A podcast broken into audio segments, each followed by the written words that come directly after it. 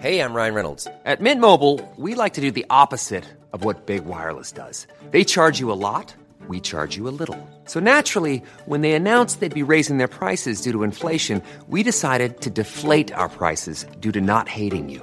That's right. We're cutting the price of Mint Unlimited from $30 a month to just $15 a month. Give it a try at mintmobile.com slash switch. $45 upfront for three months plus taxes and fees. Promo rate for new customers for limited time. Unlimited more than 40 gigabytes per month. Slows. Full terms at mintmobile.com. Thank you for downloading this podcast from the Financial Times.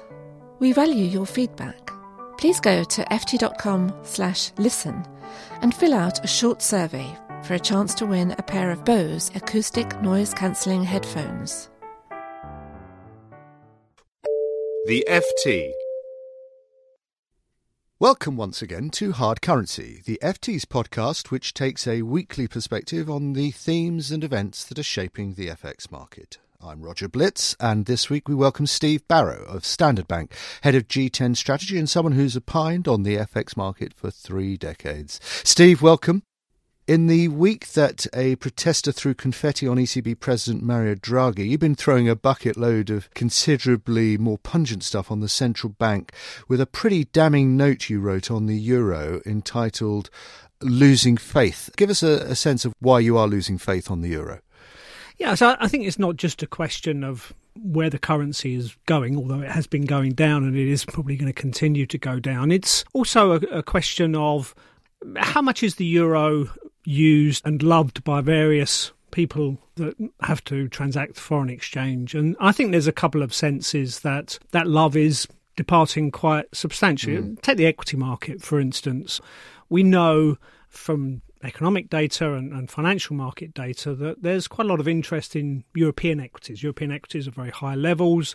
A lot of foreign investors uh, really like uh, European equities, but they just don't like the euro. And if you look at the they inflows that coming into European equities, they're coming into ETFs, exchange traded funds that primarily hedge the euro. And that's unusual because you know, going back over my 30 years or so, equity investors generally have tended to to take the currency risk, but now they don't want the euro risk. There's yeah. another sense as well. Central banks, for instance, uh, we know again from the economic data and financial data that uh, the proportion of reserves that central banks are holding in euro has actually been declining really quite significantly in the last few years. That's not necessarily been going into the dollar; it's been going into other currencies as well. But again, maybe a slight sense there that central banks are losing faith.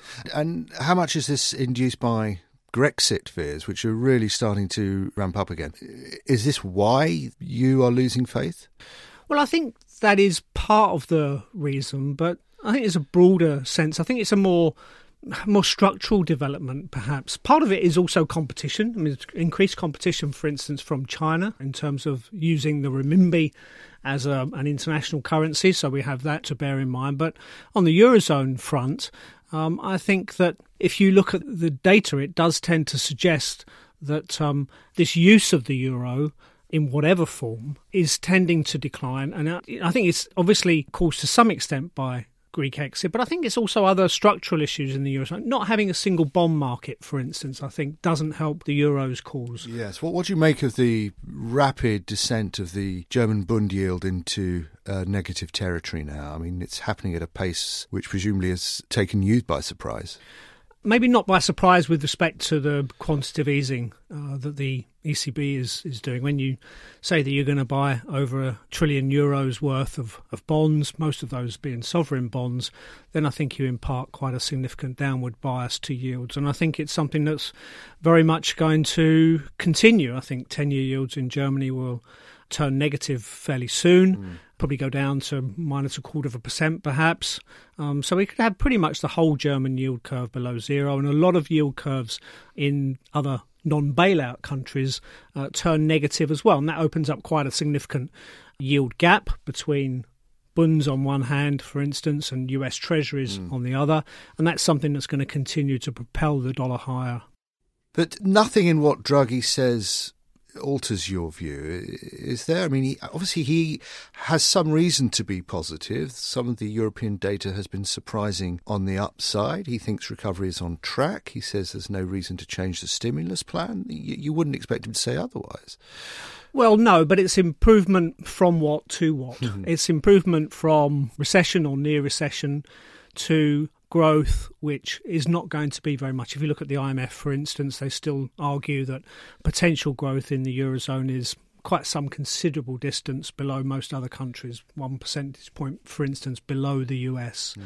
So, what we're not looking at here is some kind of lift off for the Eurozone economy into uh, you know, high growth and, and, higher inflation sort of nirvana, what we're looking for is pretty much a sort of muddling along, maybe similar to the sorts of growth that we've seen in Japan for quite some years, where just when you thought that things were going to get better, they suddenly didn't. Mm. And, uh, and I, that's the future that I expect for the Eurozone. So I do see it as a struggle, as a muddle through, and that's going to keep the pressure on the currency. Are you in the camp that says weak euro is really what's driving dollar strength because we've seen some pretty poor US economic data, retail sales and industrial productivity both down this week. I mean, should dollar bulls have pause for thought or can we actually start seeing the US economy pick up again now with the improved weather? Uh, well, I think the, the economy will pick up, but the impact of that on the data is actually fairly limited. I mean, the relationship between growth and currencies is really not a very solid one mm. at all if we look to buy currencies of uh, the countries that were growing the fastest, then we'd be buying probably African currencies, and,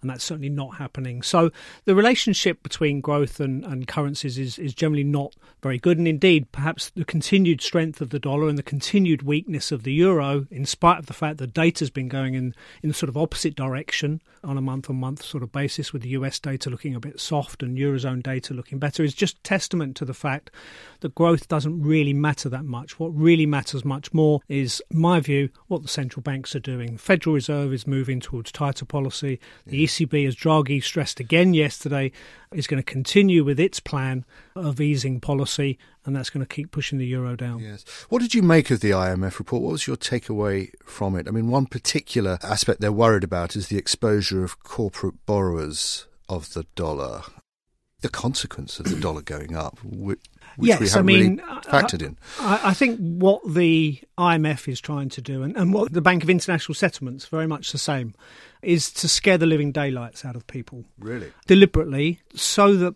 those that have borrowed dollars are forewarned that US interest rates are moving higher. They've already seen, of course, the dollar moving higher, and to make sure that those properly hedge uh, whatever exposures they need to do. Because, as the IMF warns, US interest rates particularly bond yields perhaps, could conceivably move a bit higher. They warned obviously of a of a sort of another taper tantrum yeah. similar to 2013. My view is that with these sorts of warnings, with the Fed actually engaged on a very slow and gradual path towards higher rates, that in the end it won't be as bad as the IMF is warning or the BIS is warning. In actual fact, it might be the very opposite. But, but the BIS says it's nine trillion that's the level. So that's not to be disputed. No, it's very substantial. Uh, it's very substantial, particularly uh, with respect to China. And that's going to go up. Um, that and that number is probably uh, yes going to to go up. So we have to obviously be aware uh, and watch out to see. Uh, whether those that have borrowed dollars have hedged themselves properly and are not exposed as the dollar gets stronger and as particularly perhaps as, as US interest rates go up. So it is a danger, but if someone keeps warning you that you need to do something, then hopefully people will listen to that, they will respond, and that when the action actually comes, meaning higher US interest rates, that the reaction is not that bad. Interestingly enough, if you look back at a, a graph, for instance, of the dollar's movements against major currencies and the US interest rate cycle, what do you actually find? You find that when the Fed tightens, the dollar goes down. Yes. And that's probably what's going to actually happen again because the market responds in advance of the start of the cycle. And then once the cycle starts, positions tend to get adjusted. And those that thought that the dollar was going to get dramatically stronger as the tightening cycle takes off start to see that it's not.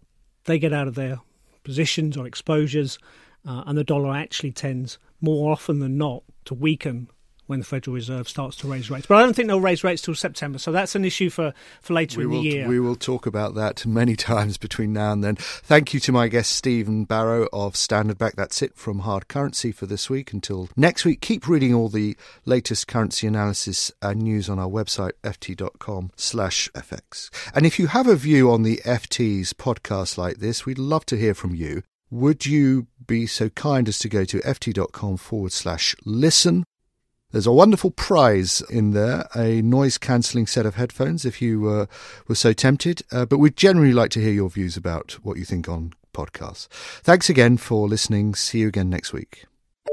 For more downloads, go to ft.com forward slash podcasts.